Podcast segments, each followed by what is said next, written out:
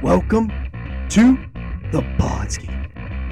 What? Ooh, yeah. You understand, baby? Dig it? Let me tell you another thing. First name John, last name Baker. Uh huh. Brother. Hello and welcome to the Podski. I'm your host, the man of a thousand gimmicks, John Baker. It is episode 43. So shout out to the King, Richard Petty. Andretti, you know all about him. I know all about him. Uh, we got the three man booth back together. Mongoose, Andretti. We are coming back with a WWE Backlash review ski. Uh, and what a show that was this weekend. We're gonna jump into it here in a little bit. But uh, what's going on, guys? Welcome back. So you're you're gonna you're gonna hear construction stuff in the background because they're we're getting work done on the house. So you're gonna hear probably a bunch of uh, a bunch of drills and pounding and stuff like that. So I apologize in advance for that. Oh, you're good. We know we know you're moving race shops. You hear a bunch of drills and pounding and stuff. If you roll past the mongoose den around uh, 4:30 a.m. on the right Thursday, you know what I'm saying. I mean, I try I tried to get out of your house by five, but I know you're still in the shower, and I try to just get out of there as quick as I can. Hey, really quick, what do we got? 43. All like the only thing I could think of stands out really big is uh, Troy Polamalu. What else we got here? Famous, actually- famous 43s. I've got to I've got to shout out. I got to keep the, the new tradition going here about giving shout outs on the uh, the former Forest Hills Rangers legends. Uh, number 43, Mark Grow, who was a good friend of of me and the Groz and the Groz's older brother Tommy. Uh, Grow uh, Grow tragically passed away about uh, about a year and a half ago. So probably the best uh, the best tight end the school's ever had. Great dude. Always had the mullet. Always had the chicks just a just a great dude to be around all the time. Always funny stories with that guy, and always a, a barrel of laughs. And you know, we've known that guy since we were little kids, man. And he and he passed away of, of cancer about a year and a half ago. And it, uh, you know, definitely not a not a good thing. But you know, we we think about we think about grow every day, man. We talk about grow almost every day. So we're we're sad about that, but uh, you know, we're the the legend. The legend definitely lives on in our hearts, and, and it's uh, you know, definitely a guy that made a huge impact on all of us for sure. Well, that's awesome, man. Much respect, Grow. I remember when I didn't know him very well personally, aside honestly from a lot of just stories and things that you guys would say from times growing up. But a nice little tribute there. I'll tell you what, man. And to put Grow over here even better, I'm looking through this list of famous 43s. And aside from uh, Grow, Dennis Eckersley, Troy Polamalu, Darren Sproles is all right. And all right, much of there ain't much else going on here. Ah, Ralph Kiner's Pirate Hall of Fame. There we go. Not to give away our location or anything like that. I don't want to steal Andretti's um A- Andretti's gimmick here, but we got there there are some birthdays on uh uh, dropping on the show this week. If, uh, yes.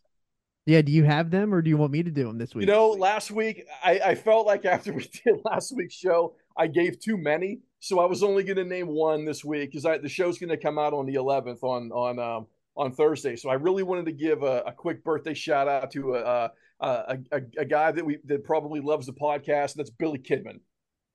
Happy birthday to him. I don't care. Good luck. Happy birthday, Kidman. I got I got actually I have a few. So happy so bir- we, we talk about you talk about Kidman, you talk about people that always had the chicks around them. I mean, hats off to that guy, man, for for the the Torrie Wilson years. Billy, we were living vicariously through you, man. We still are. You were a hell of a talent. We love you, man. Hope you're doing well. Yeah, seriously. Fuck you, Billy. You guys want your tie into that? Uh, how about this? So Billy Kidman's birthday on 511 and uh, the numerology, the angel number 511 suggests that new love is on the horizon. Um, it's it, it also symbolizes spiritual awakening and overall spiritual growth. Um, and so Look, man, he was christened, and for that, I'm sure he is forever thankful. So if we don't think that the uh, that our that our destiny isn't written into stars, just look at Billy Kidman. Amen to that. Uh, uh another happy birthday shout out to uh Bobby Roode. Happy birthday, Bobby Roode. Happy birthday to him. I don't care. Good luck. Yeah, that's that's a good one. That's a that's a, a guy that, that deserved better than he got in the WWE. That's for sure. Absolutely. Uh, Mongoose will know this one. Uh, happy birthday, Ace Hood. And happy birthday to him. I don't care. Good luck. Big shout out to Ace Hood. I don't know who Ace Hood is. Yes, you do. I'm so hood. Uh, Salvador Dali. Happy birthday, Salvador Dali. And happy birthday to him. I don't care. Good luck. I don't mean to throw you off, John. I literally don't know who Ace Hood is. I'm looking him up right now. Was that the guy that got in, into the brawl out with CM Punk? That's Ace. Yeah, Yeah, Whatever. yeah, he, Whatever. he, uh, yeah, he he bit Kenny Omega. he Was that did. the guy, yeah. Sure. that guy that Ace kicked Hood through the bit dog Kenny across the Omega. ring? So did Ace Hood say I'm so hood? Uh, no, that was his uh song. He was a part of that uh with DJ Khaled. It was DJ Khaled's song. I know, yeah, I know that song. So that's so weird that Ace Hood is in that song. I'm that literally sure- be that that would just be like that would be like I I don't know. I, I don't even know what the the comparison is there. I mean, I guess it'd be like Thuggish Ruggish Bone and it's a Bone Bone Thugs and Harmony song, right? Like that makes sense. I don't know. I, I I was completely thrown off because I didn't know that Ace Hood was a was a shoot dude. No, Wait, yeah. No, that's on me. That foul on the play, oh for one. I, it's Trick Daddy implies they're in I'm so hood. I got that mixed up with Cash Flow. okay. Yep, yep, yep. Cash Flow. Cash Flow was um. I know that I know the Bugatti song. I only because I literally know the uh something something Bugatti. That was I mean, unless unless all these people were in Whitesnake, I have no idea what the hell you guys are talking about right now. I completely understand that. All right. Um take take me back in. I'm paying attention again. Let's rock. No, there Yep. was we got what uh Thursday is uh you're not gonna believe this. What a what a great day Thursday is. National Eat What You Want Day. And I'm There all we for that. go. I'm digging that one. You got you this isn't your this isn't your electric chair meal, all right? But this is your your eat what you want day meal. Off the top of your head, what do you got, Baker? Uh, pizza. I want I want give me the restaurant. Give me the or give a little bit more specific. Uh, okay, so probably if I'm gonna eat whatever I want and I have l- like legitimately zero, uh, I have lis- uh, limited. feel bad. Yeah, I'm yeah, I'm gonna feel real bad. I'm gonna go in the breakfast. I'm gonna go a whole box of fruity pebbles in the mixing bowl with milk. Uh, lunch probably gonna go. Uh, probably will go with fast food. So I would probably go with like uh, a a double Whopper with large with a Diet Coke, and then for dinner I'm going pizza and wings. That's pretty good. yeah, what you got, Andretti? I think breakfast I'm gonna go give me a give me a box, a whole box of uh home style Eggos with butter and a large orange Oh. juice. And then for lunch, I'm gonna get um about three or four slices of cheese pizza and a big Diet Coke. And then for dinner, um probably probably a big bowl of spaghetti for dinner with uh with the cheese on there, the cheese gimmick and uh and the red peppers and uh nice glass of rosé. Nice, nice. So there- since it's eat what you since it since it's eat what you want day, I'm I'm going. I'm going. I'm I, interesting. You said Eggos because I am going. Uh, so, whatever name you know name your name your brand. Frozen waffle, you know, obviously toasted frozen waffle, uh, with syrup and Cool Whip on top of them. Mm, Okay, so yep, yep, yep. So that's my breakfast. Man, Uh-huh. My haven't lunch. that so long. Oh, Bretta. Lunch straight over to the uh, Asian cafe or whatever, and I'm getting me a lunch, General Tso's chicken with pork fried rice, an egg roll, and then a wonton soup. ooh. And then, yep, yep. And then my dinner is um I'm getting I'm getting Mexican, um something one of those like combination style dinners with uh some Spanish rice and beans, maybe like a burrito, uh something like quesadilla. One one of those like combination things where I get like six things or like the grande dinner or the special dinner. Uh-huh. Um and as many margaritas as I can drink until I go to bed. Okay. Okay. Wow. You really, you like really went hard there at the end. Oh, dude, if it's gonna be what I want to, and I got, you know, I got warring factions in my belly then too.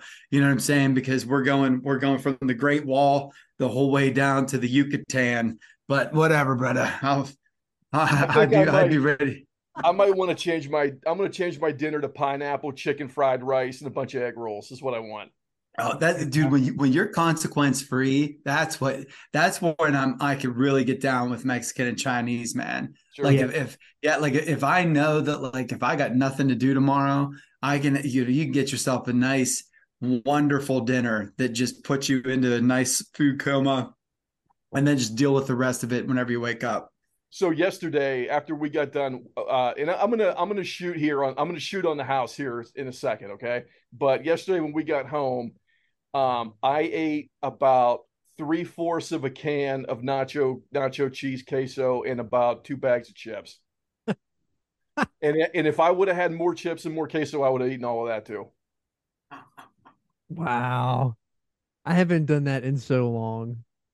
You know what, dude? Was it that what, what kind of case did you say was can? I think it was I I didn't prepare it my mother-in-law prepared it because we came we came Or like so maybe the jar or whatever it could have been a too. it was Yeah. whatever it was it was delicious. The- and and dude that is those that's one of those foods and you know there's several of them out there that while you're eating it you can't stop.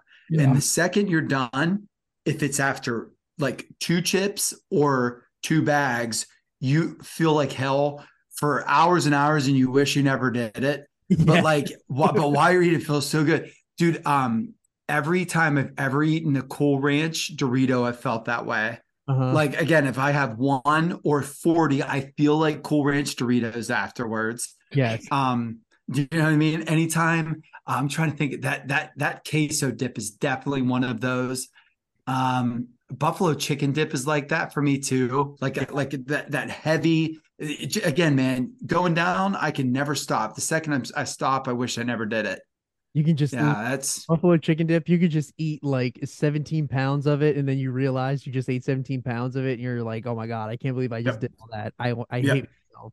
yep Yeah. you're sweat you're sweating cream cheese and hot sauce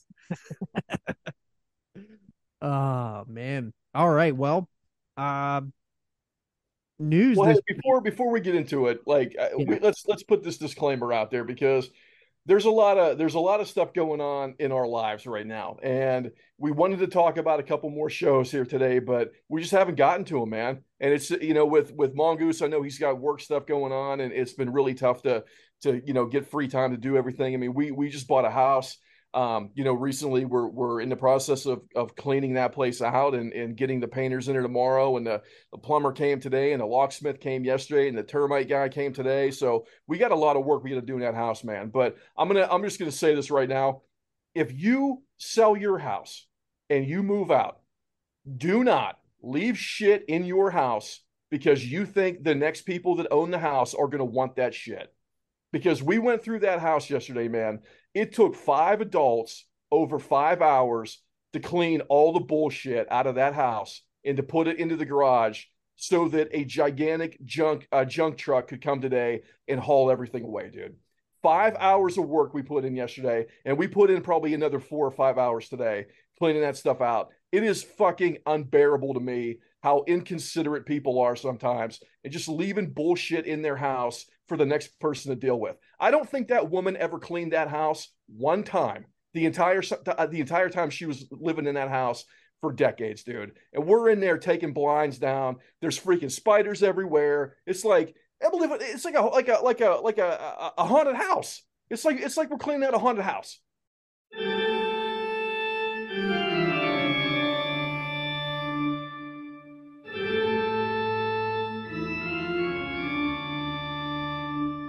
It's it's just unbearable. So if you're going to do anything, when you sell your you sell your property, whoever's listening to this, do not leave bullshit in that house for other people to clean up. Be a respectable human being. Get all your stuff out of there and be an adult. Yeah. And you know, w- w- life hack too. While we're at it, because you just spouting off like that. It was not until I uh, moved out of my college apartment at first. Whenever I first did my first like try to spend three and a half years worth of beating this place up to earn back my security deposit. Do you know what I'm saying? Like that kind of cleaning. Um, and in that process, I upfront saw just how much like grime there was. And so I said to myself, okay, when I have my own place, I'm going to keep up with it. Right. So then I move into my own own place. And when you said like the the blinds or the windows, like the windowsills, little like even desks and stuff, you dude, if you vacuum all the time, if you don't move furniture and get underneath things, it is disgusting. It's public service announcement. It'll make you and your spouse closer. Take one day every 60 days or so and like move your refrigerator and get all the gunk and junk out of it and like wipe off the top of your windowsills and things that you never so that you aren't li- living in just secret filth. Do you know what I mean? Because Absolutely. it is it is terrifying what accumulates there if you don't pay attention and you could literally be around and the rest of your house could be squeaky clean and then the second that you need to like change the window blinds and then you go and you just see this like you know the the the, the dust bowl form in front of you terrible Yeah. it'll make it'll make you and yours closer turn it into a day put some music on and and just make sure that you the upkeep is so much better than it is to try to undo the years of damage that andretti was just talking about right there They they anchored they anchored everything possible into the walls. Anchored. Ah, that's terrible man And dude, I'm telling you, if that woman cleaned that house one time in 30 years, I'll shake your hand. You can if you can prove that she did that, because I don't think she did. And, and and here's here's another thing. Speaking of fridges, don't leave stuff in the fridge when you move out. How about we do that? Let's let's start Yeah. small. Yeah, that's a dick move. I can't I can't imagine like moving out of our house right now. I hated moving. Uh I, I helped uh the brother-in-law Chig. I've helped him move three times. Uh I've moved once myself. Like it is the least amount of fun. And I know I'm gonna have to do it some sometime again in my lifetime. But oh my yeah, the the that is a big pro tip, uh Mongoose, for cleaning things like set a reminder in your phone and then just do Yep. it the weekend. Like it, those are really good life hacks for home ownership. And welcome to the joys of home ownership, Mong I mean, Andretti. Dude, like the, the thing too, man, is it's not even our stuff. Is the problem too? It's not even our stuff, yeah. man. You know, we're we're moving somebody else's junk, and you know, you you you buy your first home, and it's and getting the keys should be like a really great experience for you and your spouse, right? Mhm. When you get the keys to your first home, and then you open the garage, and it's full of stuff that should have been thrown away. Yeah. yeah I mean, dude, it, it almost ruined the whole day, man, yesterday. And like I had to I had to keep like stepping back and just checking in with myself because I got into that garage and I started throwing shit everywhere, dude. I was so pissed off. I get in that garage, man. I was I was slamming stuff around. I was throwing around stuff like like they were like they were doinks little dinks, and I was Bam Bam Bigelow, dude. And I'm in there, I'm in there doing cartwheels and splashes onto the freaking junk pile. It was, Dude, it was ridiculous. The, the thought, the thought of you doing what is that NES game? Is that Superstars? The one, with the one with Bam Bam, where he throws out those cartwheels. I I think don't it even is. know. I, I know that was that, that. Yeah, that maybe that was that game. I forget what game that is. because because dude that is that is an all-timer i i that was actually uh that was whenever I was a young enough kid that I didn't know that people jump from promotion to promotion. And so I was gobsmacked that Bam Bam Bigelow was in the game at the same time as Hulk Hogan and stuff because like I didn't know that they coexisted. I only thought that Bam Bam was the beast from the east that came back after like uh, Survivor Series 92 or whatever. and then when when it was my my friend uh, next door neighbor across the street he was one of those kids that he had everything he was the first kid with the game genie that i knew and all that and he was just thrown around those bam bam cartwheels and he was unstoppable i'm on this right now wwf superstars You know, it's kind of interesting thinking about him too, because you go you go back and look at those cards from those WrestleManias, and for him being such an awesome worker and so athletic, he, he wasn't really at too many WrestleManias, but I think he got hurt in, in one of the ones in the '80s um, where he was supposed to have a have a, a decent a decent sized uh, uh, decent sized match. He got in, he got injured right before Mania, I think, but I, I can't remember when that was. Right. Well, and there's there's a couple of things. Um, oh man, and you know, I would have to go back and do some digging through the archives. But whenever we were watching those Saturday night main events, I actually think that he was. Maybe I'm wrong, but I, maybe he was one of the people that was supposed to be involved with like that Uncle Elmer group and and all them. And I think that there was like a rash of injuries that might have derailed all of that because that was what made Hillbilly Jim go away. That was what made um, Uncle Elmer go away. I feel like Bam Bam might have been involved in that too. Well, I mean, they had those And then it- on there every week, and then they just disappeared. Yep. And then it definitely did not help that uh, whenever he then um, you know came back for run number two, and then it was just on the wrong side of the Kliq. They they had one of one of those guys they drowned in a in a river. Do you remember that? and then we never saw him again. The Uncle Elmer group. Uncle's it was it was cousin somebody or uncle somebody that drowned in a Dude. river, and that was the last we ever saw of the guy. John, I know that you went and and you were rediscovering the new generation. That when when we're in year like four and a half of this show and we're just running out of cool things to talk about, Yeah. we need to go back. We need to watch the Saturday night main events and we need to watch the um, WWF superstars from the from the beginning. There- dude, those Saturday night's main events, you have no idea, dude. They're in. They did Halloween party costume parties. They're like it, Macho Man's Tarzan, Elizabeth is Jane, uh, the Mean Gene's in in full get up gimmick. They're cracking each other all the time. The- they did Uncle She, they did Uncle Elmer's wedding. Yes, dude, they did Uncle Elmer's wedding. I like all of this on a wrestling, and they and people say that like you know when did the hokey stuff start? It's literally been there uh-huh. forever from the beginning of time. it's been and then there, Hulk- it's been there since the beginning of time. Yeah, and then Hulk Hogan comes out, dude, and you'll never hear a crowd erupt as insane as they do. And uh, the, yeah, dude, those those Saturday main events are really really great. Well, to shout out what's going on here already is uh we got shout out Facebook Nick. Uh he messaged uh he messaged us this week and asked if we can review Royal Rumble 92. So that is on the list of things that we're going to get into. Uh we we already talked about doing the invasion uh at some point too. That was number 1 on the recommendations list. So uh, if you're checking us out on YouTube for the first time, you're not going to get uh, actual video of our faces because we are not prepared for any of that. But uh, thank you for watching. And every single episode of the Podski is up on YouTube now. And uh, it's been actually, the numbers were actually way better than what I anticipated. Nice, So uh, the nice.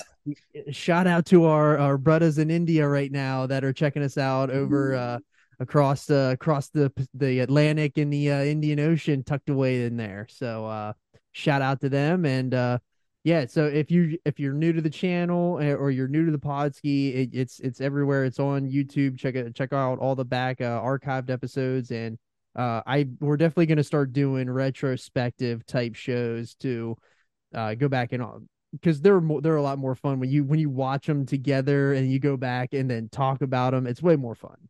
Oh yeah, and and I, you know, not to not to give anything away, but we, we've you know we've spitballed stuff just in the group separately, and you know, not only what I what I think would be neat would be, and I'm glad that you got a couple of suggestions. Like that's pretty ba. I like that. Yeah. But like, what I would really like to do is like if we did a uh the one week, I tell you guys my three favorite matches and let's let's watch and review my three favorite matches and then let's do yours, and let's do Andretti's, and let's do Milton's. Or like, do you know what I'm saying? Like, I, I think that those kinds of things would be cool, especially if it's something where it would only it would only be better if it's like I would almost not want to do things that happen in the last like 24 months mm-hmm. because it makes me go back to like whenever I I was so excited to make you watch Shawn and Marty from the Royal Rumble, right?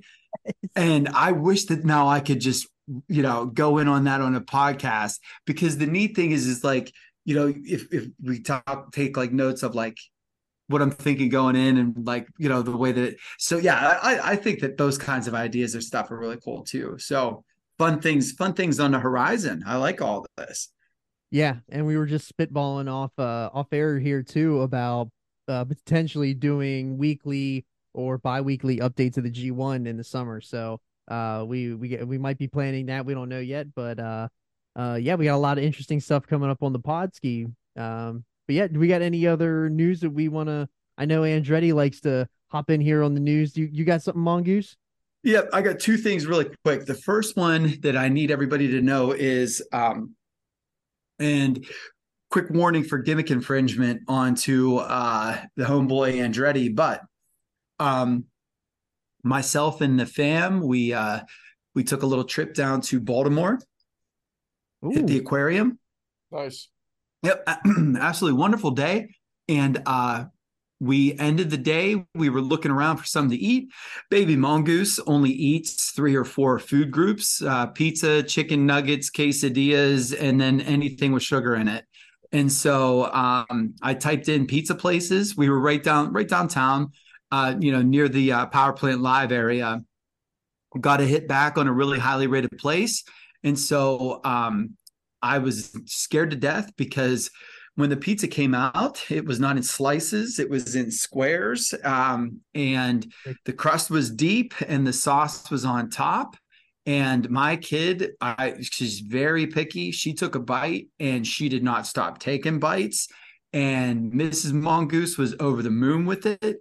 And so, um, Underground Pizza Factory in uh, Baltimore on the um, the uh, power plant live area you got it going on. So that was absolutely wonderful. Detroit style pizza. If you're not familiar, deep dish, cheese on the bottom, sauce on top. We got the cheese for baby mongoose. Me and the missus had the um, it was something like it's called like margarita explosion or whatever. So good. Uh, and then last one is the Mario movie comes out on streaming services tomorrow. It is thirty dollars on Apple if you are uh, if you're an iTunes streamer. I'm telling you this: if you have not seen it and you won't go to the theater, and you have kids that might be into something like that, or you want to feel no- nostalgic, I am dropping the do- the thirty bucks tomorrow. Like it's that good. I've already seen it twice. Um, my kid is so excited to see it again. If you haven't seen it, see it because it's everything, especially if you grew up as I did. Super Mario was the first game I ever owned. Um, but Super Mario World, that is, uh, it holds true. There's fan service, but it is very kid friendly as well as intriguing enough for adults to stay on. So those are my two big things. Nice. Um, speaking of speaking of things to, to check out, I, I'm de- we're definitely watching that Mario movie. There's no doubt about it. Probably this Oh, yeah. weekend, but It's so good. you- It's so good. Looking for if you're looking for a show to binge that's pretty damn good, Rabbit Hole with Kiefer Sutherland is awesome. Ooh, it's just saw a bunch of the, stuff um, the first- out in LA. It just ended and it was great, dude. It's really great.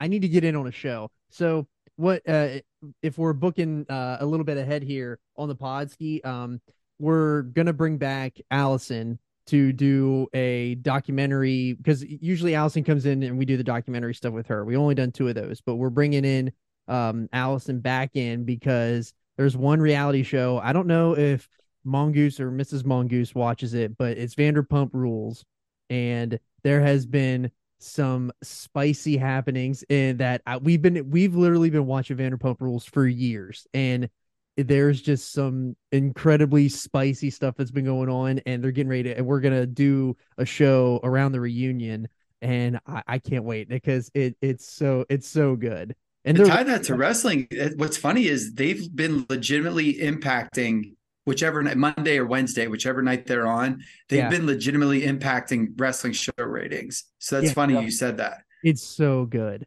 Uh, they're right in uh, Andretti's backyard there in uh, West Hollywood too. Well, I was gonna I was gonna say, speaking of Allison, I might have a show for you guys to watch because I know you dabble a little bit now and again in the uh in the true crime stuff. Now I don't want to I don't even want to say the name of it yet, but it's only three episodes and I'm only one episode in, into it, and it's really, really, really interesting. So I'm gonna probably finish that in the, in the, next, the next two nights, and then hopefully by next week, if I think it's awesome, I'll, I'll recommend it for you and Allison to check out.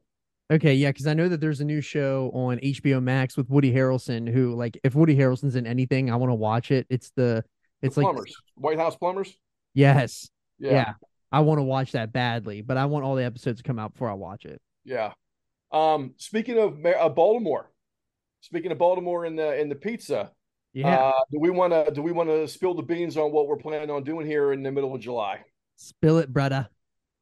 So we this is going to probably be an annual thing now for for at least the three of us, where we get together in the summer and we go to an indie show. So we are going to go.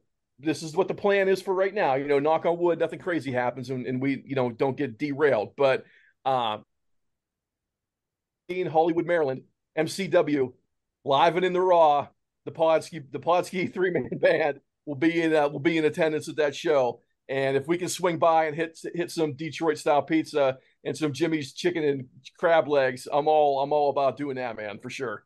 Oh, give me some of that Jimmy seafood. I want that badly. I'm so Yeah. pumped. I'm so pumped for uh for uh the the B summer here to get started. No, dude, you know the thing the thing about it too, man, is is I was looking for stuff to do in DC and I couldn't really find any like action figure stores to check out that looked pretty good. I think we might want to just do Baltimore instead of doing DC.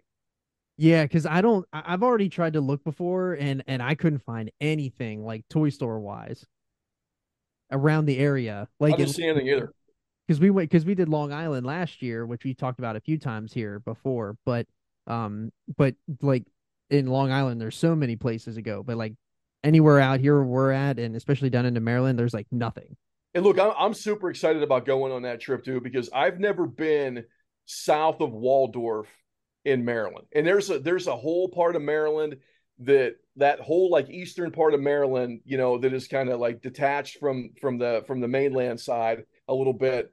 Um, I've never been over there, dude. I've never been over in that whole area, and like, maybe there's nothing there. I don't care. I don't care if there is or if there isn't. But I've never been there, and that's a part of the country that just one of those few places in the country that I've just never been to yet, man. I'm I'm looking forward to checking it out.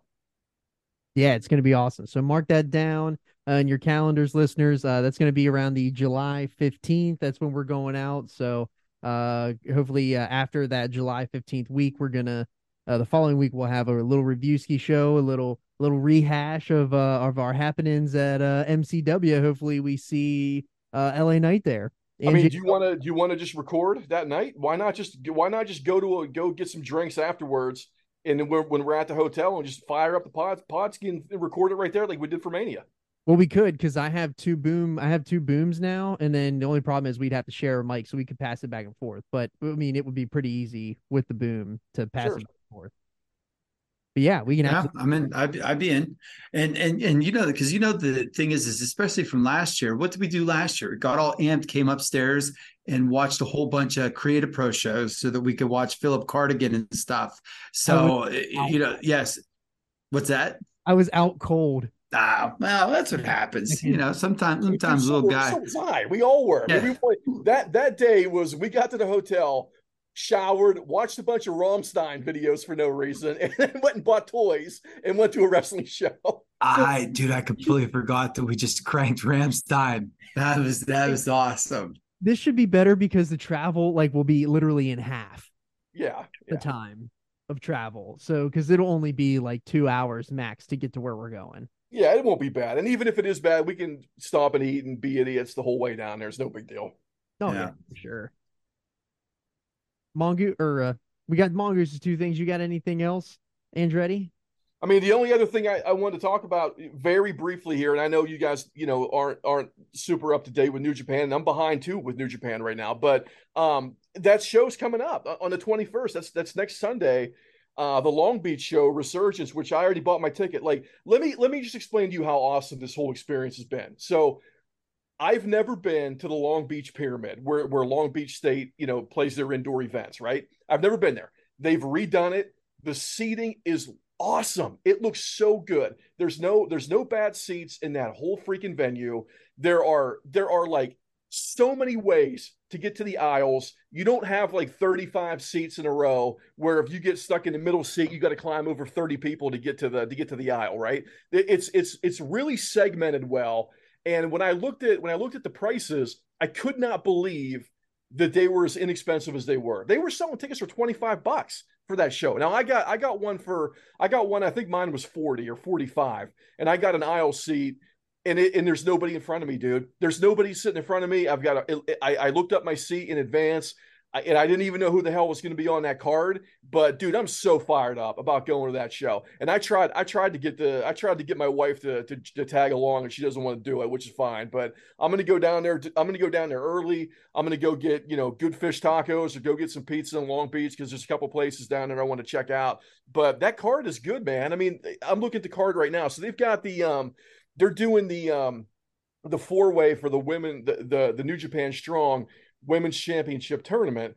And dude, I, I I geeked out so much when I heard this because Mercedes Moné is going to be there, and in the first round, she's taking on Stephanie Vaquer, who's a CMLL girl who is awesome who I've been telling you guys about for a while, how, how good she is. So she's going to be wrestling uh, Mercedes uh, Moné in, in, the first round of that tournament. I'm super excited about that. And then in the other the other side of the um, tournament is is Momo Momo Kohgo.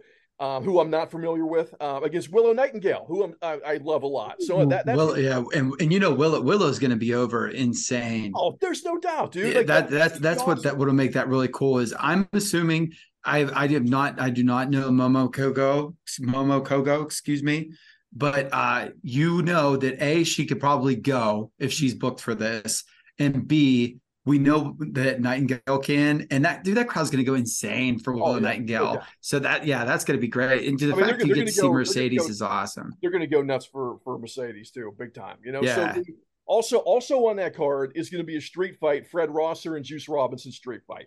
So oh, famous that's going to be dude, that's going to be great, man. And then and then yeah. we've got the uh the the strong open weight championship. It's Hikuleo against Kenta with the yeah. uh, you know the the rematch. So that that should be a, a, a ton of fun. Um also, what, what else we got here? We got a this um, this trios match: Okada, Ishii, and Rocky Romero versus yes. Moxley, Shota, and uh, Wheeler Yuta. That'll How be great, that, dude. So yeah, that'll I, be great. Did they did um did Chaos win those win those trios belts? Um, I didn't see the show, so I do not know. Don't know either, man. I, am not sure if they did or not. But I, am assuming they didn't, since they don't doesn't say that you know they're the champs on here. But I, I have no idea if they did or they didn't. But um, then we've got we've got um Hiroshi uh, Tanahashi Ospreay in a 60 minute time limit match. Ooh. And that is for the number one contenders uh, tournament for the uh, the United States Championship, which is going to be awesome. And then uh, I guess I, I guess this is the main event, a 30 minute um, New Japan Strong Women's Tournament Championship between the winner of Mercedes and Stephanie Vaquer versus Nightingale in in Kohgo. And dude, and which, I am gonna, I would you know, dude, you know, wait. I cannot wait to go to that show because by then the painters should be almost done. We should have the plumbers already in there. The termite people are already in there. Locksmith is already done things are moving in the right direction and hopefully you know uh, in a week and a half from right now it'll it's just going to be a very nice experience to just to just go down there and just and just geek out and be in the moment and have fun at a wrestling show man i'm really looking forward to it yeah And well dude that and that you know that's essentially that's essentially going to be a double main truly because your app monet has to be in the or money has to be in the main event right sure sure you know what I'm saying? Like it just it doesn't make sense to to not do it. Vince would have her would have her get screwed out of the out of it in the beginning, and then she would you know you'd have to pay to see her come back again or whatever. But yeah, dude, that looks like an awesome show. That's going to be really so, cool. I'm so excited that Stephanie Vaquer is going to be there, and, and she's one of the four people that are going to be in that in that tournament, dude. Because she's she hasn't been on any of those shows. She's not. She hasn't been on on New Japan or or you know anything like that. So it's just it's really cool that they went out of outside the company to bring in somebody like her that can work her ass off. Yeah, Yeah, it's awesome. That's that show sounds like it's going to be awesome.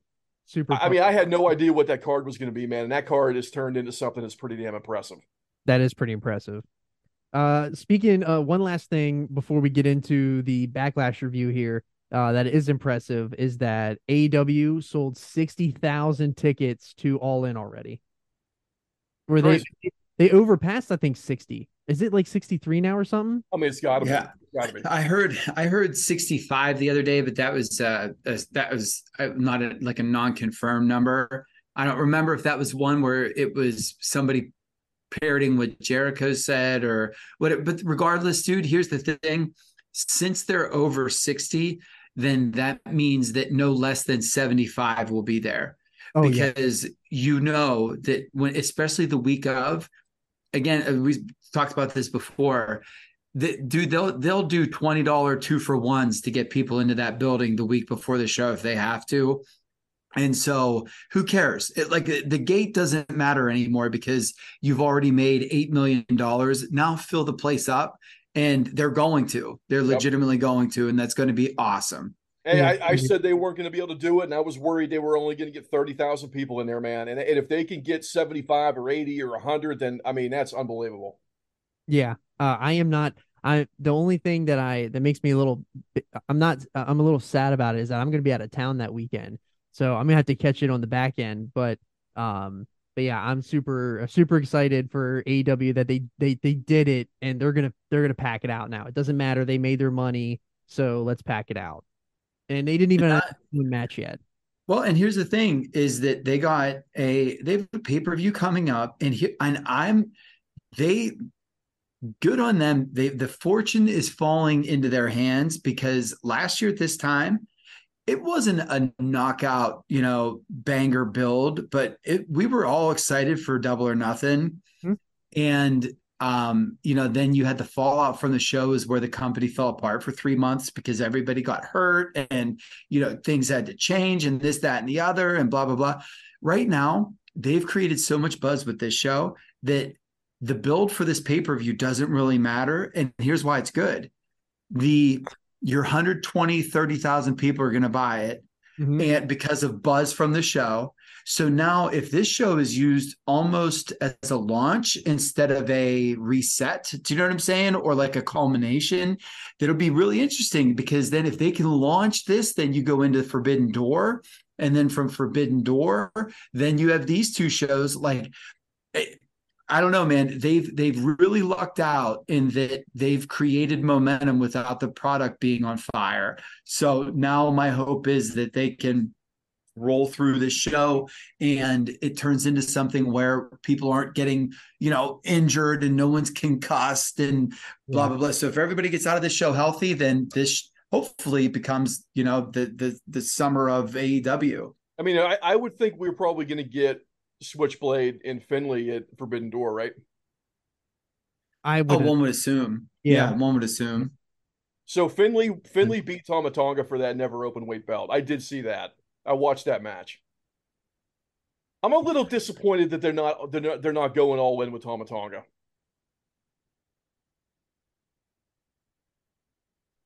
The thing is with so so here's the thing. You're right, and because he is a really good baby face, but I I think that they're especially with that main event being what it is for Dominion, you can tell, man, that they are.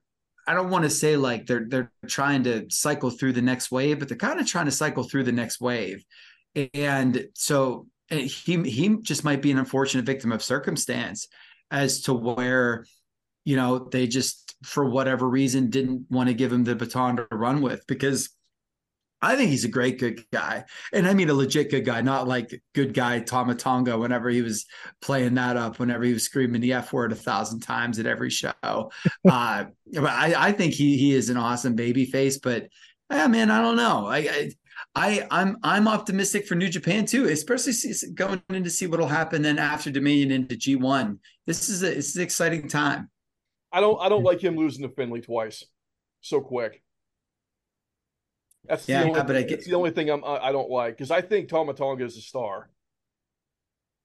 I heard, I, I saw guess- he had some interest with WWE, but it never like er, nothing ever came of it. Well, they're not they're they're not hiring anybody right now. So that they're, they're in aren't they still in like a quote unquote hiring freeze or whatever? Yeah, you just wait. You yeah. wait till that merger goes through, and then people start getting axed left and right too. Yeah. I mean, I guess that they're not going to do that tentatively because of the brand split, but mhm. you know those days are coming. Yeah, they they haven't done one yet, and it's got to be coming.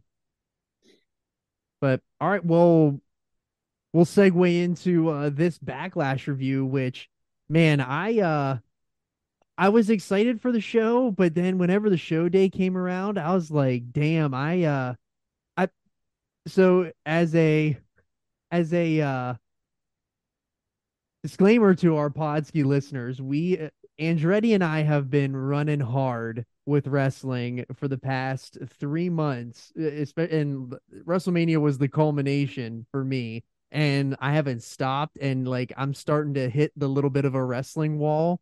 So I've been, I, I was excited because I wanted to see the Cody and Lesnar match, and but what they did on Saturday night, I ended up watching it on Sunday uh, morning during the day holy shit what a what a spectacle that they put together like that was that was a scene and they got everyone talking about it and uh so absolute kudos to the WWE for going back to a market where everyone is rabid wrestling fans like they haven't been to Puerto Rico in how many years like 18, 18 years.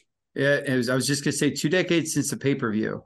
and and So to wh- from what I heard is that they're not going back anytime soon, but they should go back.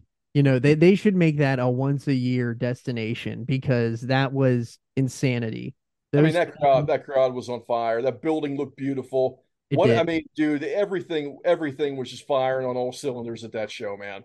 Well, Yeah. and dude, it was it literally 25 years later, or 26 years later. It, it it was it was the Canadian Stampede. It was every 10 through 30 year old that was not watching during that time. They got a chance to know why everybody that's our age loves Canadian Stampede Yep. is because that Canadian Stampede card is so regular and that show is so awesome.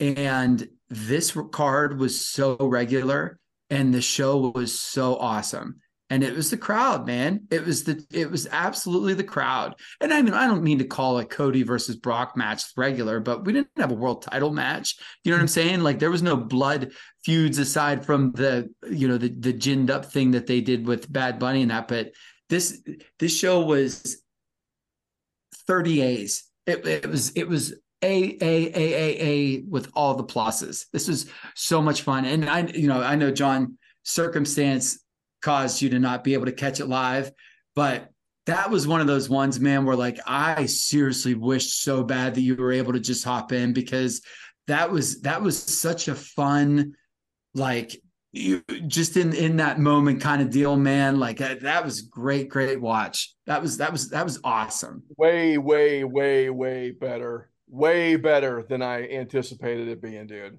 That that had to be one of the best. I mean, you said it best in the in the chat, uh, Mongoose. That has to be one of the best B B show pay per views that they've done, maybe ever. Yeah, and you guys, you guys putting it over on Saturday night and seeing like at one point I had 180 text messages just from you two going back and forth about how awesome it was, like just live watching it.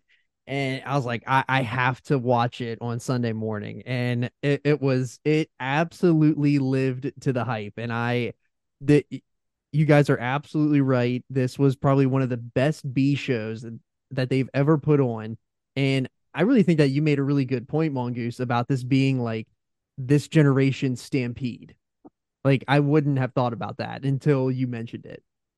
Dude it's it is it is absolutely it's the vibe. It is the the insane from start to finish crowd. It is and you know back back then they had that ravenous you know the the canada versus usa deal team canada heart foundation deal. And this was just people that were here to love them some wrestling. And the best part is obviously they were uber super behind bad bunny and, and zelina vega but they just decided we're gonna love us some EO. Dude, they were cheering Brock. They like and, and just loving Brock until Yeah. until Brock literally uh the, you know whatever like gave it to Cody enough to where they they switched there or whatever. Um but yeah, I was I that was this this show was just so good. I mean, dude, I I I saw something last night that that the WWE social media had over had like nine million views of Carlito's return. Yeah, they That really is he put up unbelievable. so much stuff. Yep, that's another great point. Is that how, somehow the two biggest pops of the night are Carlito and then Savio Vega. Dude, which I is- can't. I mean, I'm still just i- i- uh, in awe of the fact that we got to see both of them come out there and be awesome. Yep. I popped huge for that Carlito return. That was so awesome. How Uh, jacked is that guy, man? He looks like a freaking. He looks like the heavyweight champion right now. He's looked great for years and no one's known it because he just goes into hiding. But he was he did a lot of stuff on that show. Um he did a lot of stuff on Glow whenever Yeah. that was on Netflix. Yeah. And he looked he was then awesome he- on there. And he, do you remember? Was it like the Raw? It was. It was one of the anniversaries, Raw One Thousand. One of those in the last couple of years where they brought him back really randomly, and it was like, holy cow, this guy looks like he can go, and then he just vanished again. Yeah. And and I saw a bunch of stuff uh from him on social media saying like that's my favorite thing to do is show up, remind people, and then just leave. And then he's so awesome. Uh but yeah, so if we're gonna get into this, this match, th- this whole this whole thing started off awesome, and I would I need to put over the the lead into this show with that drone flying in. What a great idea! Oh, that was awesome. The drone flying in and then going over like through the building and then into the crowd. But what a great idea that was! How awesome was that venue, dude? Like the, the I didn't I had no idea that that arena was as big as it was and as nice as it was. It looks all So that's that, that looked like one of the nicest venues they've been in in a long time. Yeah, and, and and that's the you know that's the glory of WWE production too is because they they are so good especially these last couple of years like when they did that just this past SummerSlam in Nashville and a couple of other places like that where uh they they did had all those years where every show was exactly the same. The only thing that changed was just this name on the lighting board or Yeah. whatever but you know whatever it be. And they are so good now at making these quote big shows and quote feel different and feel huge. And this absolutely yeah this was great. And i again i don't know if it if it is the building or if it's their production or maybe it's a little bit of both but yeah this was this was an excellent introduction. That that drone in with that crowd get get going insane was the absolute perfect start to the show. Absolutely. The one thing that I do want to say about the production and the stage and stuff like that is that they've switched the model for these big shows instead of having an enormous video board where everyone comes out of it's come out of the tunnel with the video boards around them. So they're like enhancing the crowd because they can get bigger crowds and they can show off that crowd because now the crowd is sucked in on that on on everybody as they come out of the entranceway they're sucked in on them and it's just a sea of people. And i think that's incredibly smart by wwe to show that because it makes it, it you're right it does make it feel bigger and they can do little tweaks because though my only complaint that i will say about it is that the backlash the backlash entranceway was uber similar to royal rumble and that like it had the big video board on the side and they came around the turn to come out. That's my only complaint is that they're a little too similar. And I that's only because I come from the ruthless aggression where like every single premium live event had a, a completely different look to it. Like you had the King of the Ring chair, you had the Unforgiven with all the scaffolding, you had Armageddon with the flames, and then you had like Bad Blood with the blood droplets. Like that's my only that's like literally the smallest of complaints that I would have about like at least the look of the show is that it was too close to or Royal Rumble, but I love both of them. So what who am I to like say? But would, and I wouldn't have even known that to be honest. I have to pay attention, but yeah, far enough apart that I wouldn't have even it didn't even catch my radar. yeah, I'm just kind of glad they're doing that because that is that is awesome that they do that, and I like the the way you got they got to come around the turn because it gives them a completely different perspective of how they're getting to the ring. It's really cool. I really like what they're doing with the staging and everything now. Um, but yeah, so we start off with uh, Bianca Belair and Io Sky for the uh, Raw Women's Championship. Uh, I mean, this crowd was so behind Io Sky. Like, there has never been a crowd more behind Io Sky than this ever was. Like, it was insanity. And I- you know, I yeah, and you know, I listened to the uh the Observer thing, the wrap up afterwards. And you know, maybe this is just me not knowing or whatever, like being, you know, being a, a worker in the know.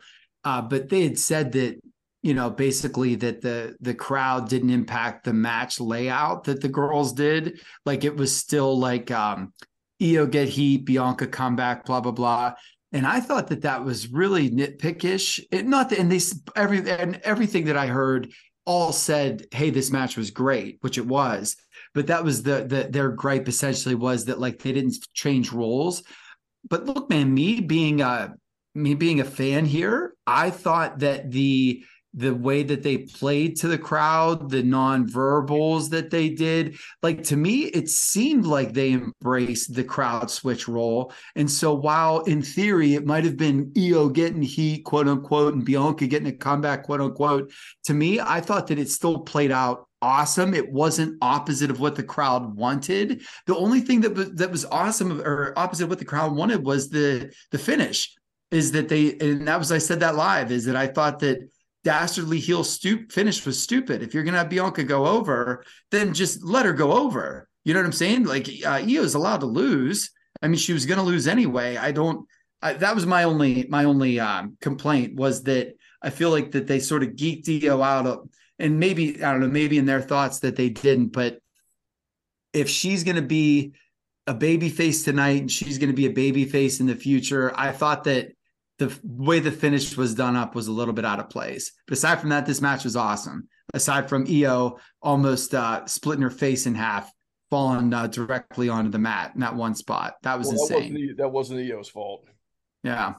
Um, I mean, look, you, you put you put people together to break them up, right? That's that's what you do in wrestling. You you build a faction to split them up and create new feuds.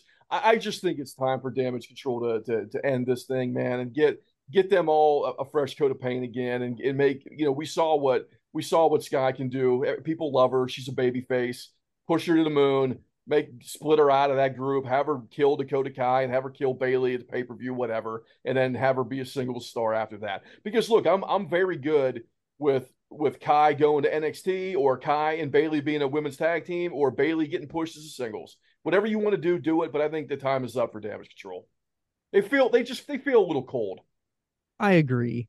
And um yeah, I, I absolutely agree that it's time to kind of break them up. I, I really thought that the even though with them coming down and they didn't really impact the finish of the show or of the match, I, I thought that, you know, the good story of the match was that Io had eh, threw everything but the kitchen sink at her, and Belair had a she had a counter for everything that Io did and Io never got the the the big move over. So that makes me kind of feel like you know Io might, depending on how this goes, like Io could get another shot at it. She could get a rematch, and then that could lead to the breakup of Damage Control. Yeah, and and like I do understand that they weren't going to switch, you know, the uh, call the audible or whatever and go with her because they made how many times did Bianca say when I win this match I'm going to be the longest reigning women's champ of the modern. So obviously that isn't going to happen, but again, man, I do I, I do wish that people were reading the room enough to say, hey, you know what, you get either or or even to have the reason that they came out have been perhaps the impetus for the group breaking up. And maybe that's the way that it'll go. Um but yeah like like you said man io gave her everything. And it wasn't because it was being cheered so much it was making you get behind io more. Yeah. and so that was what that was what made the the heelish interference ish you know sort of you know bullshit finish. I, it didn't catch with me because of that and i thought that, that that it made the finish fall flat even though the crowd didn't care man. They cheered beyond which was really cool as they went from booing bianca to death to just cheering her once she won. But Yeah. that, that was that was a lot of fun man. That was a great great match and it was a great opener and I do give I do give Bianca a lot of credit because there are people that have been doing this for a lot less longer than she has, or excuse me, for a lot longer than she has, that probably would have been really shook up to walk out there ready to get cheered and just for no reason have a crowd boo you to death and cheer the heel that you're fighting. Agreed. And, Yeah. I, and I thought she stayed composed while composed while through it all. I really did. Yeah. That match, I mean, that match was was so good, man. What a, what a great opener. Both of them just working their ass off, man. So good. Yeah, and then uh next we uh we went into uh Seth Rollins and Omos and I wasn't sure what to expect with this match. I I obviously I figured that Rollins would go over um as he did, but I I was I didn't know what they were going to do like what does it mean for both of them? Like obviously they need they want to make Seth look strong because he's going to be in this world title uh the new world title tournament, which is happening on Raw. They're starting it tonight. Actually, they started it already. Probably we're 42 minutes into Raw as we're recording. Um, but for Omos, what does it mean? I don't know if it really hurts him, but as I was watching this match, I the only thing that was going through my head on repeat was they're doing everything that they tried to do with Strowman, except only they're doing it better. I feel like with Omos. And I guess mm, for Omos, you know, you just hope that they don't do to him what they did to Strowman and kill him dead. You hope that at the end of this, at the end of this rainbow, there is a pot of gold, and you you don't get you know fiended or some shit like that. Here's the thing, man. Omos's last two pay per view matches were his best two matches ever. Yes, Like slam dunk. There is no doubt about it. He had a big guy match with a big guy that look if he, if Brock didn't want to have a good match, they weren't going to have a good match. So obviously he needed to buy in from Brock, and he had a great big guy little guy match with Seth. And if Seth didn't want to have a good match, then they weren't going to have a good match, and Seth was going to make sure that they did no matter what.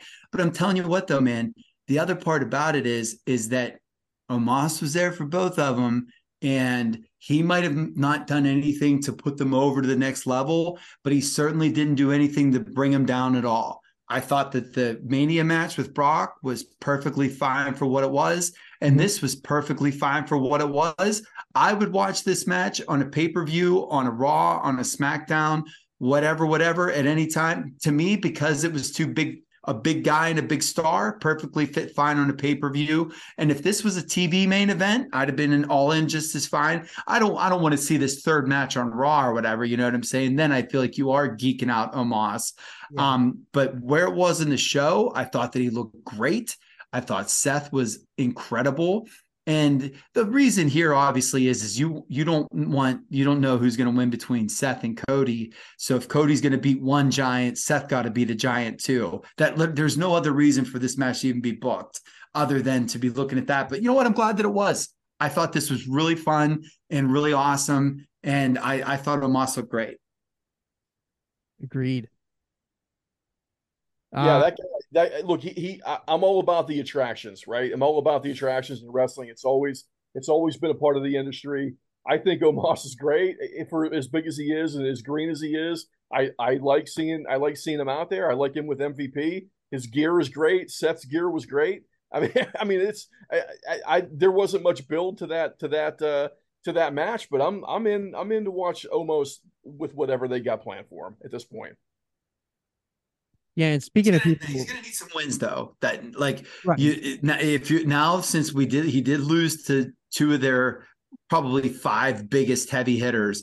Now we got to get some wins. Yeah. You know, so now now, now you got to get up the the geek babyface factory to to eat some eat some else here on television. Agreed. And, yeah, yeah, and then to speak to somebody where you know, segueing into the next match with Austin Theory, where it kind of felt like WrestleMania was supposed to do something for him, and it really felt like it didn't.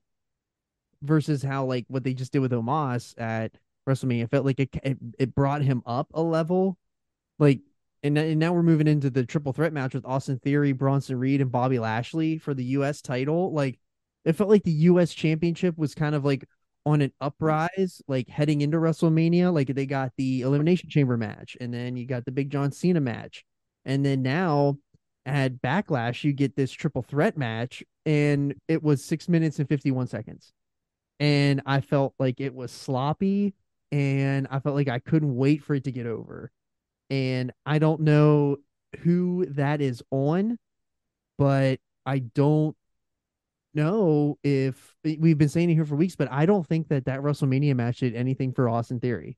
I think it hurt him. I agree. I- I don't think he did anything for him.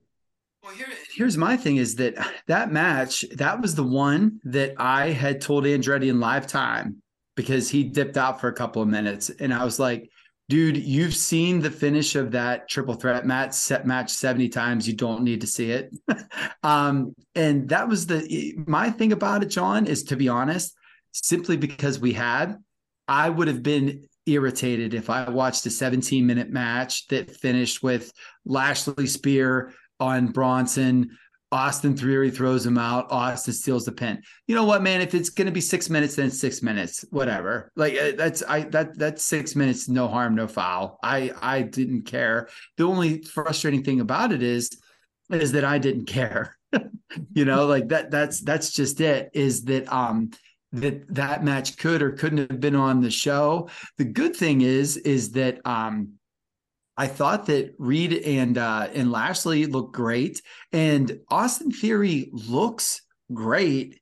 It's just he needs like dude Austin Theory I feel like is and they the fact that they had Cena call him out for it I don't think helped at all but he is in that waiting uh Cena wearing your home city's trunks every week like you know purgatory as to where they want him to be a star and he's not being accepted as one and he's being treated as one and then eventually people are just going to turn on him. And i feel bad because i think that he's got a lot of potential. He's got a hell of a look. He's you know that you know that as far as work goes quote unquote that i'm sure that he's in their top tier because he looks like he's got WWE style down to a T. He's only in his early 20s. Like he's got the whole world ahead of him. I just hope that it's not going to be over before it starts for him. Is I I, guess I fear that he's going to get Roman Reigns or John Cena. Well, that's that's sort of where he is too. Yeah, The difference with Roman and him though is is that at least people really liked Roman before they really hated him.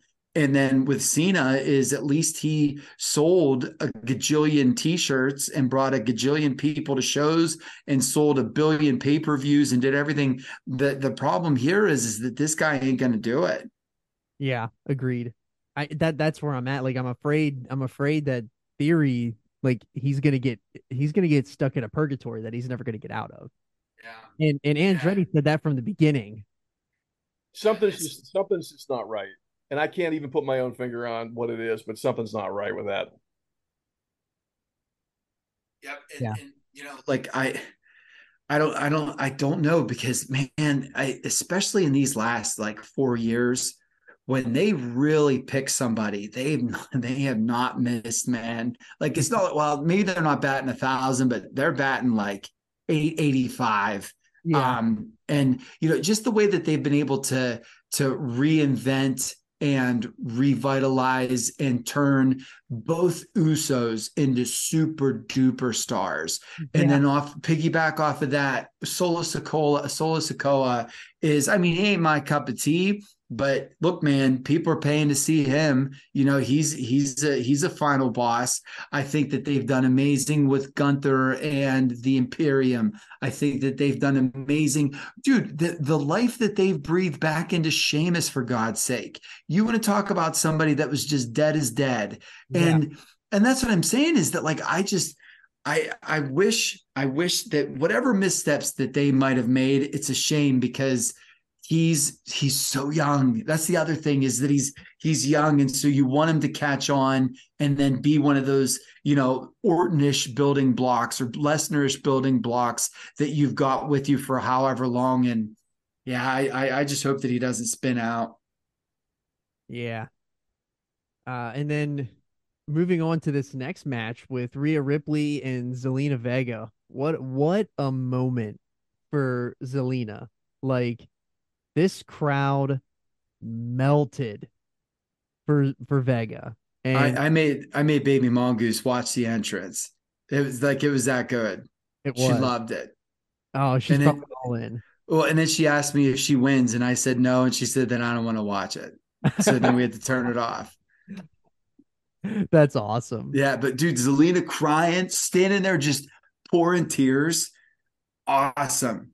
And then whatever they were chanting, whenever they when they did that chant right before the match, whatever that was, Yes. and she's like, you know, she's doing the fist pump to like lead uh-huh. the crowd. Oh, dude, wearing the flag or gear was insane. Yeah, that was that was awesome. Absolutely awesome.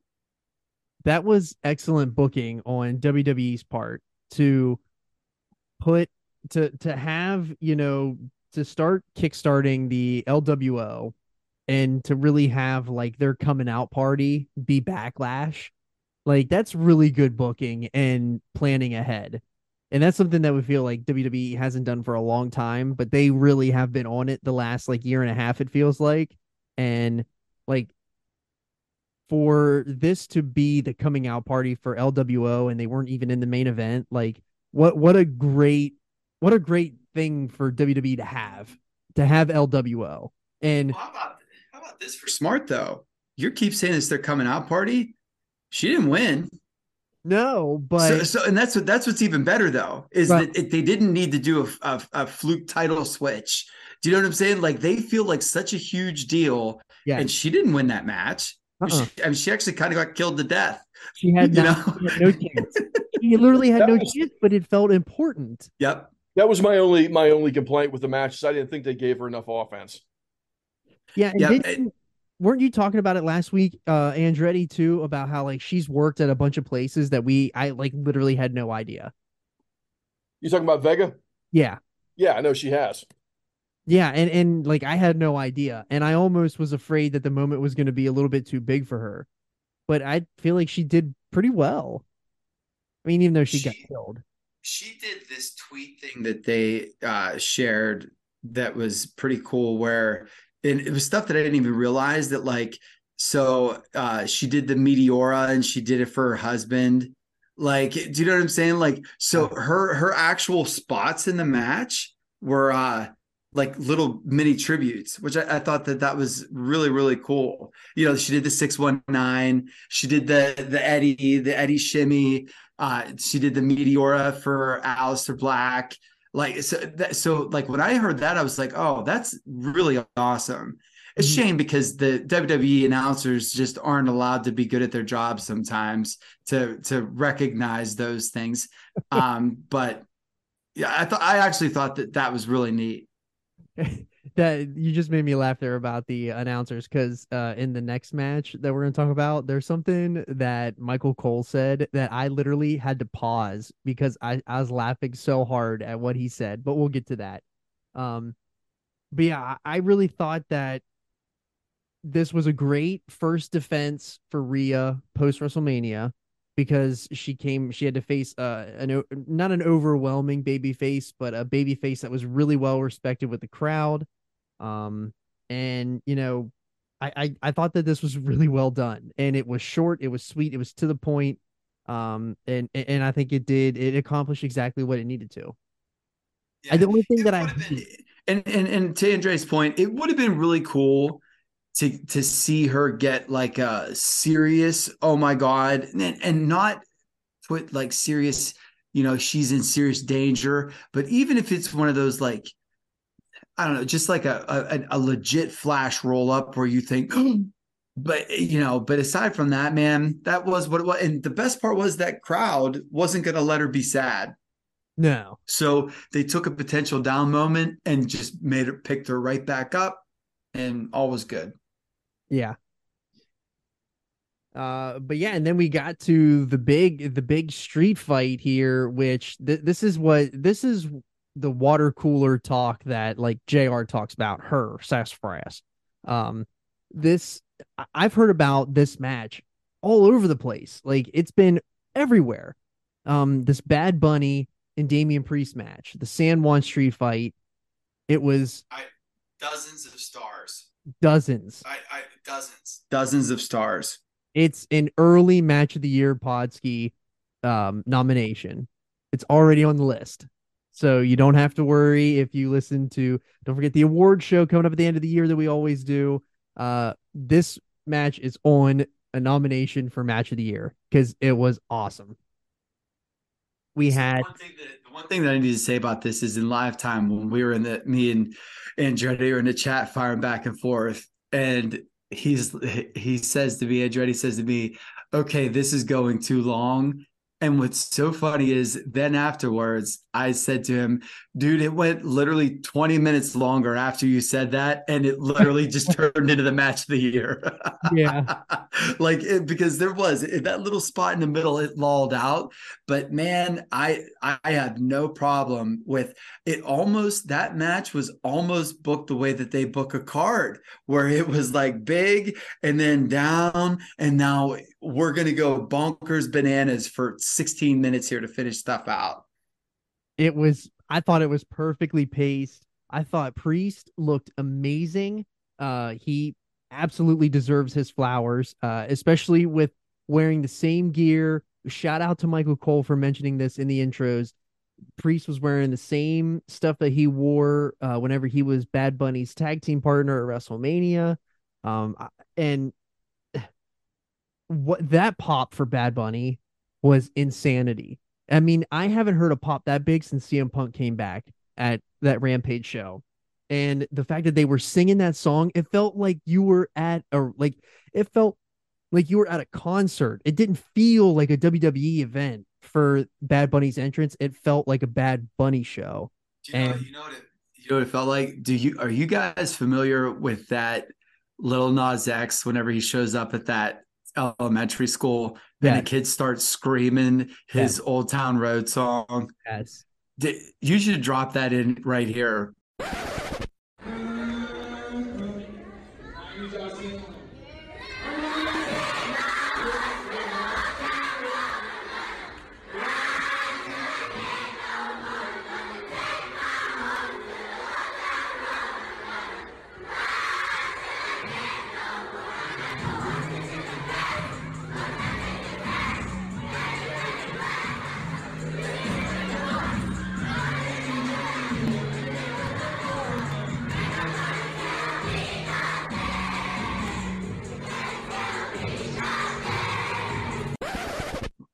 you should make note of drop drop that in right here.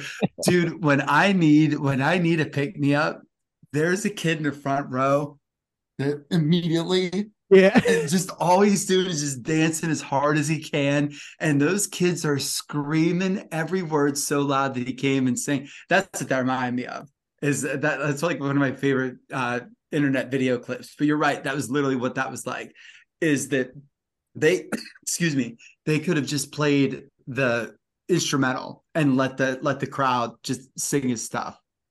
And you know, there's very few moments in WWE where that character steals the spotlight from WWE kind of feels like cuz usually when you you know you you see like somebody they're coming out you're it's a WWE show like this was like he totally turned it into his show.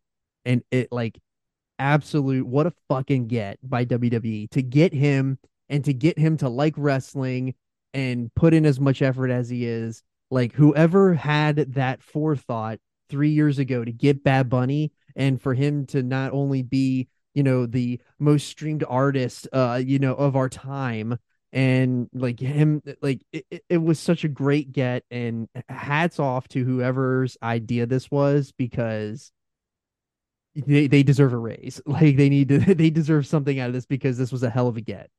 Hats off to that person. Well, and and so the three things that I really need to point out, and not even talking about the cameos because we can get to that, but the three things that really need pointed out were that the agent or agents, whomever laid it out, to a have uh to have Bad Bunny immediately eat a finisher and he's going to lose and then get picked up and then b uh actually get his you know get his comeback on something Priest did to himself was the most perfect way to book Priest because he's a monster. So he killed a dude to death, wanted to kill him to more death.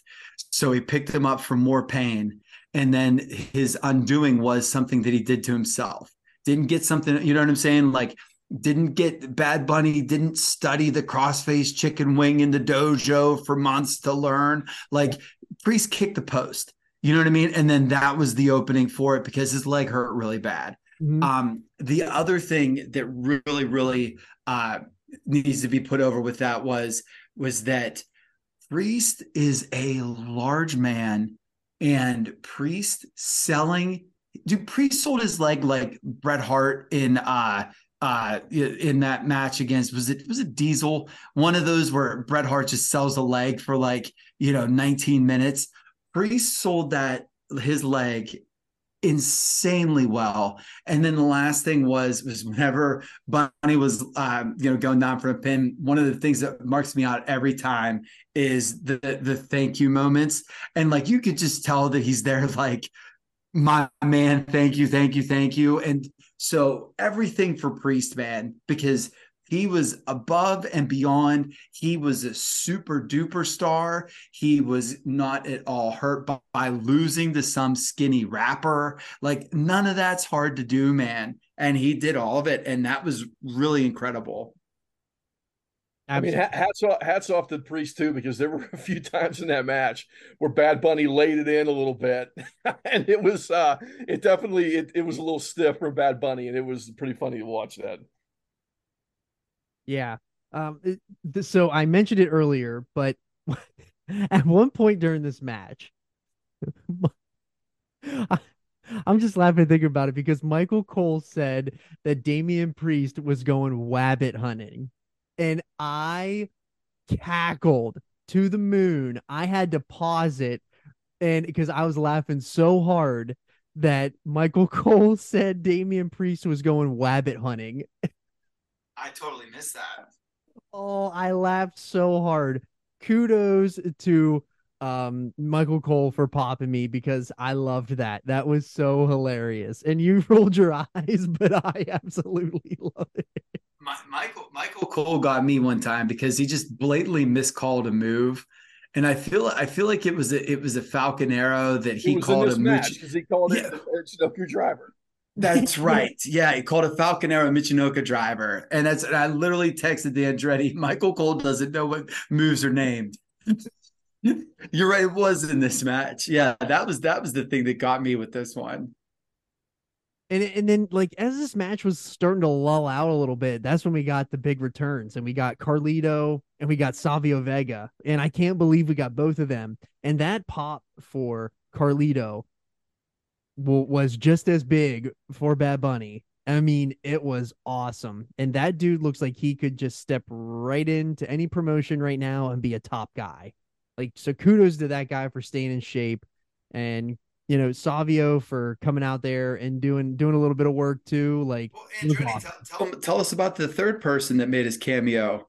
He- actually, he was it was whenever it was whenever Savio uh shapeshifted. Oh my God, he went Quang.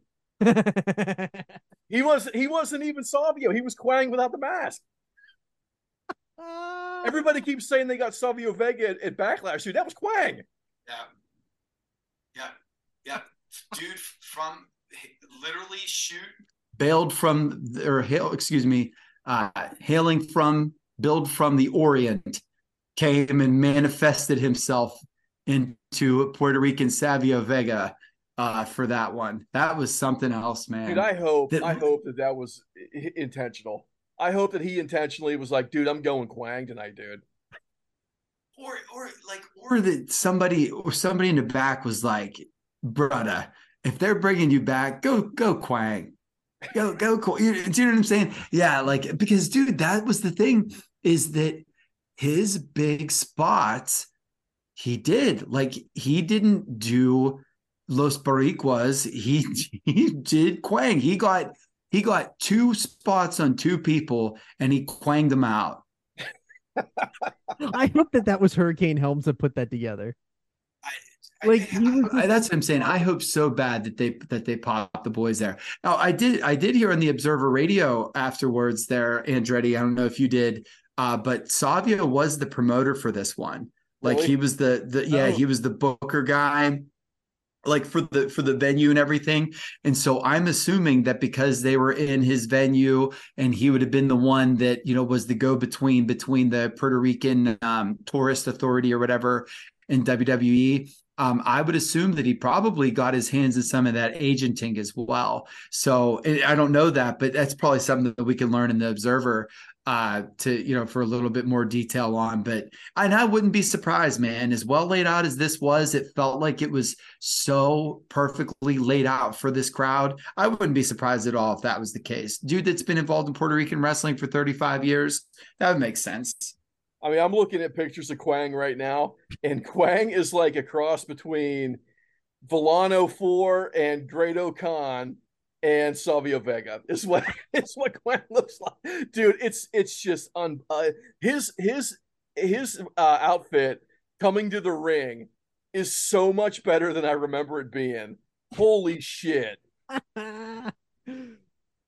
That's so awesome. This is so awesome. It is. I'll tell you what, man. It is. It is an incredible. I'm looking right now too, and him standing next to Harvey Wippleman in this one thing, he he just it looks like they just took the cape is just the tapestry from every Chinese buffet you've ever been in, and yeah, yeah, dude, this is. Man, we should do a Quang retrospect episode. We could seriously right do it.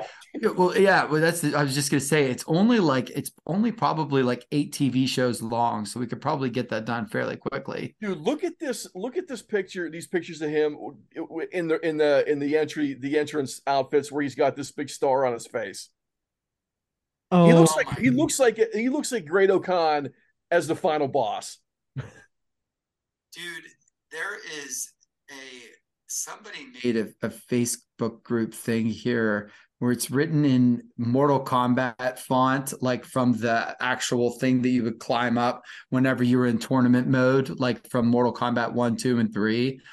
And it says Battle One. yes, I'm looking uh, at it. On Facebook. the Deadpool, and it's Mo from Men on a Mission and Quang. Holy shit, this is awesome. Oh, this is probably terrible audio for people that aren't looking at this, but Jesus, gonna- this is. I'm so putting good. this on YouTube, so if you're watching on YouTube, Okay. you're seeing it on the screen right now. Holy cow. Yeah, dude, but that was that, that was Quang me softly, brother. That was that was something else. And um, you know, that that that's the best part about it is that when the judgment day comes out, you assume that uh, this is it. Like, I mean, this was me, anyways. Maybe you guys didn't, but it didn't even click for me that we were going to get to see not Carlito, but then also Savio, even though we saw Savio in the back, you know, a couple segments before.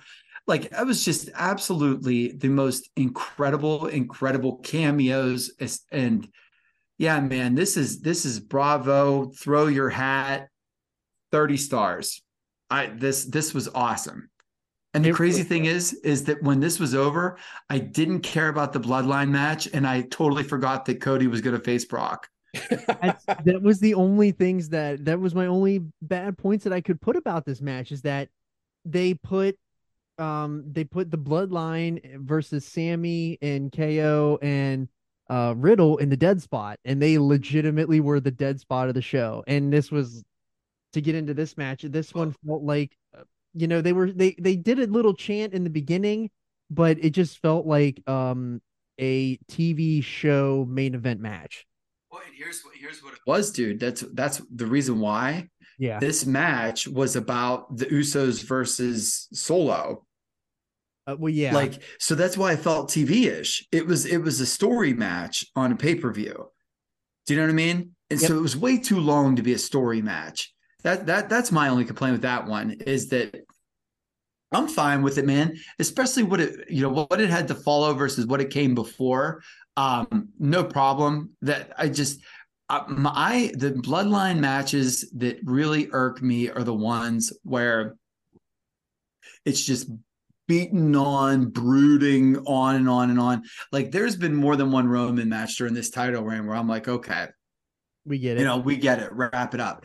And that was with this one, I I felt like we could have yada yada yada a couple of the, you know, hot tags or whatever and and maybe trimmed four minutes off, but whatever, dude. It was this was fine. And especially because then it allowed the crowd to come the whole way back for the main event. But yeah, this one to me, when you said that triple threat felt long, this was the one that really felt long. yeah. This one But I was still so amped because of the Bad Bunny match that I that I was able to power through to the main event. Well, the stuff with the the tag match is setting up the the drama between the Usos and Sikoa. And look, I know you're not a big Sikoa fan. I'm I'm slowly getting there with him, but dude, they love that guy, man, and they're gonna push. Oh, yeah. they're gonna push that guy to the moon. I mean, I told you in the chat that dude's gonna have a belt within the next year.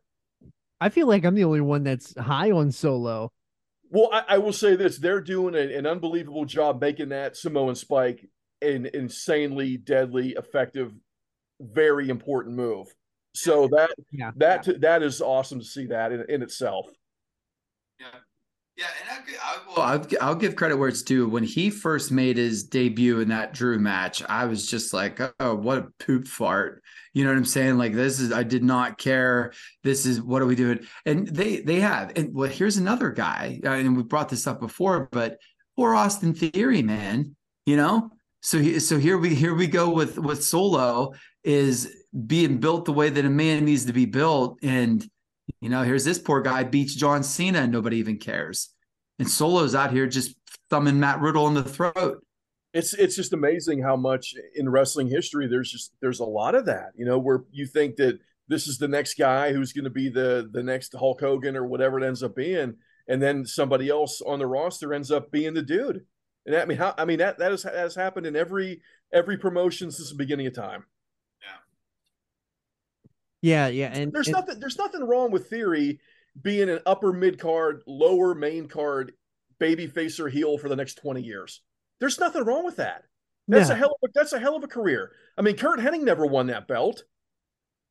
Yeah, I, I guess just for us, the expectation now is like, as fans, is like we need new stars, and they're kind and WWE's kind of at that point where it's like their their stars are starting to age a little bit now, or not age, but they've been around for so long because they started so long ago, and I think that's kind of like where the mentality is coming in now.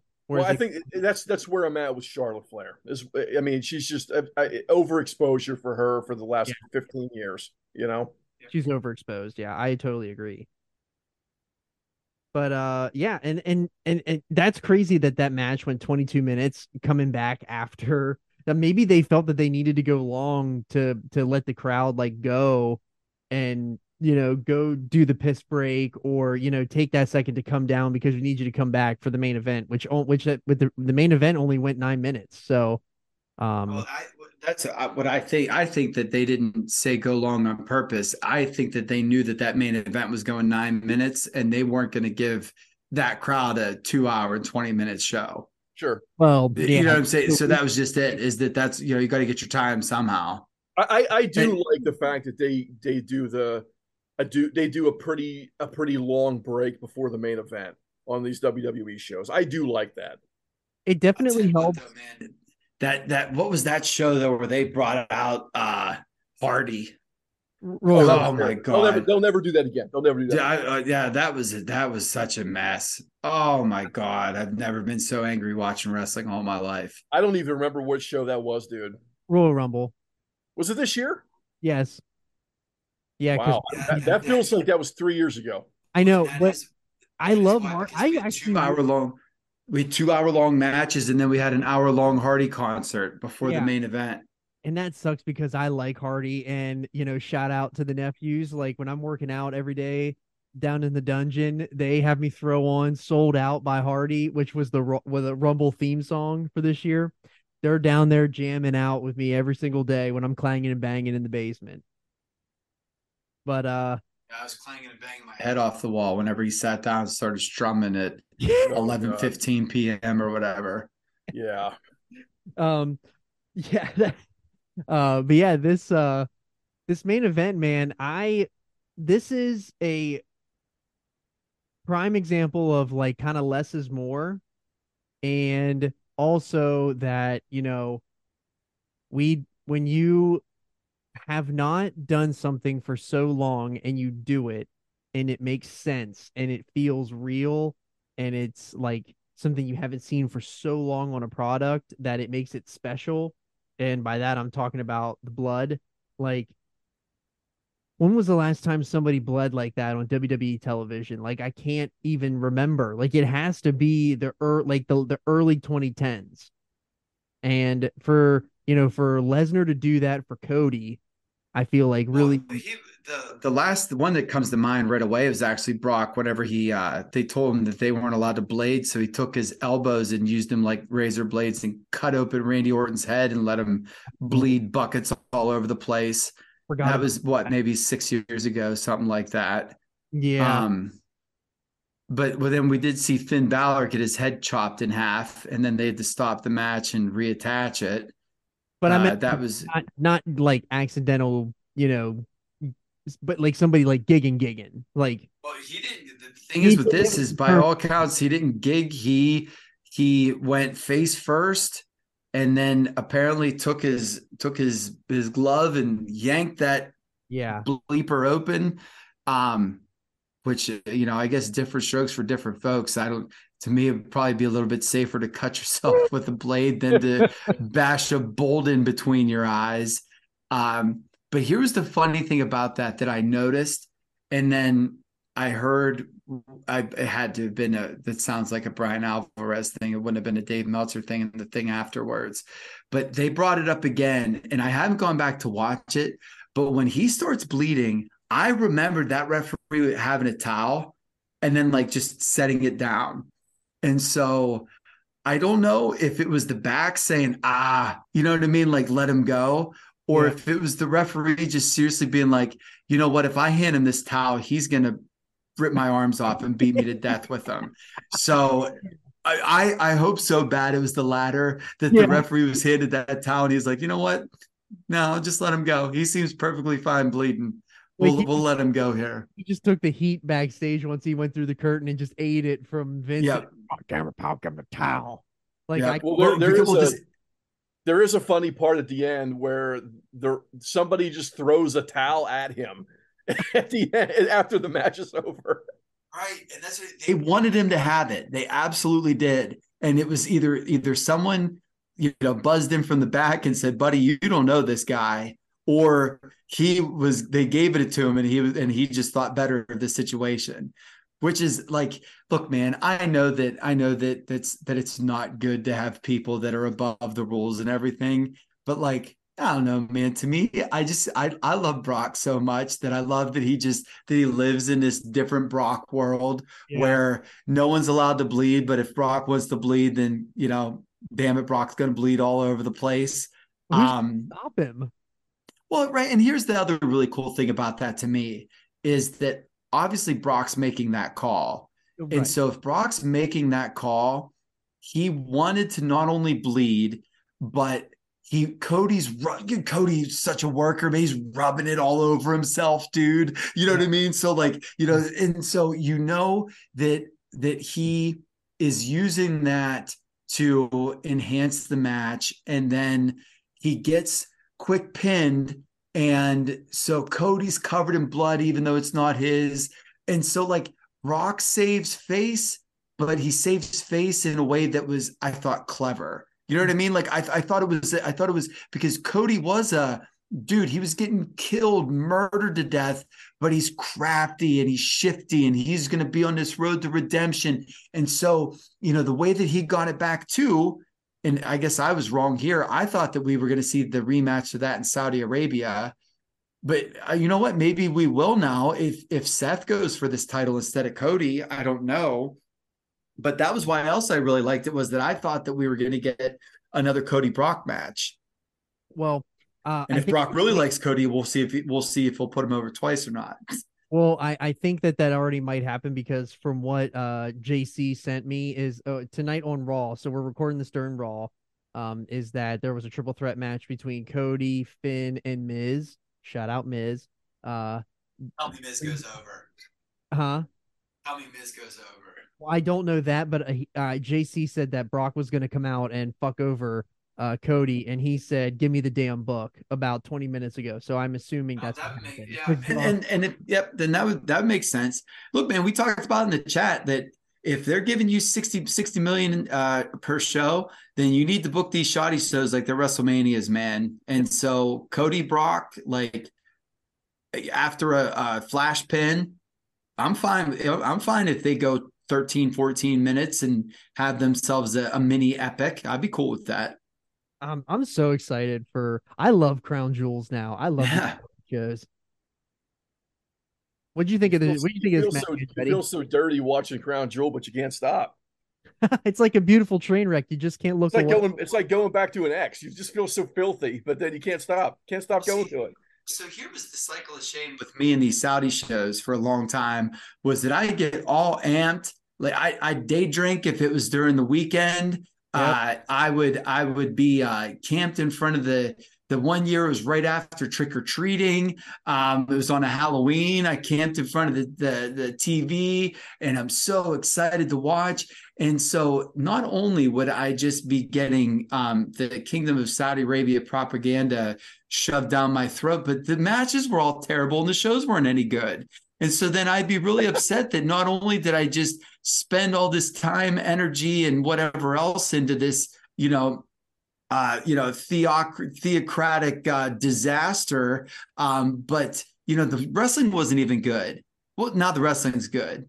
So, so at least there's that. So, uh, yeah, I've, I've kept the same uh, excitement energy for the big shows, and now at least the wrestling's good. Which is I even just better can't, that I, I can't said- stop laughing at the fact that they wanted to bring back stars that were dead. Yeah. when they wanted, they wanted to see like the the All No Warrior and the Miz and Yokozuna and Drew McIntyre. and and what's even, we all? Yeah, Right. we do. and to add to that is what was even better uh mongoose when we went on uh, my bachelor party was we drove the whole way to pittsburgh and as soon as we got in the hotel we fired up that crown jewel with uh, undertaker and goldberg where goldberg concussed himself within the first 30 seconds of that match. Immediately and then and then he was too sweaty to uh and and and me and mark is just in too bad a shape to pick him up and so they botched the uh the jackhammer uh and oh man that was there was there was, was- so much alcohol involved that made that show so great. Yeah yeah not even yeah that that that that match that was something else man What did what to- did Gold? I've I've never seen those shows. So what did what did Goldberg do to concuss himself that early he in the match? He headbutted the door on the way out before he even Yeah. went through the curtain Get out of here! Yeah. then he was bleeding. He was his forehead was bleeding as he was coming through the Tron, and we're like, dude, why is he bleeding? And then he goes to run across the ring, and it looks like something's off, and then he just launches himself like a long dart through the ropes, and then he just eats that post on the other Oh side. Oh my god! Yep. So if he was almost concussed, he was all the way concussed by the end. And What if he show was is con- uh, what show is this? Because I'm and, and if it- but if he was concussed in the beginning, he was. It's not like he hit himself back to sense. He just held himself totally batty. It is. Crown it is. Jewel I believe it is Crown Jewel 2019. Yeah, Crown Okay. Jewel 2019. That was in June of 19. Oh my god! That was such a good show. Uh, maybe it's we should do that on the By review good, yeah, by good. That means it's absolutely terrible. But watch that match. yeah. I don't know if I've ever That's, seen any. the, that's the recommendation of the week is to watch that Undertaker. Yes.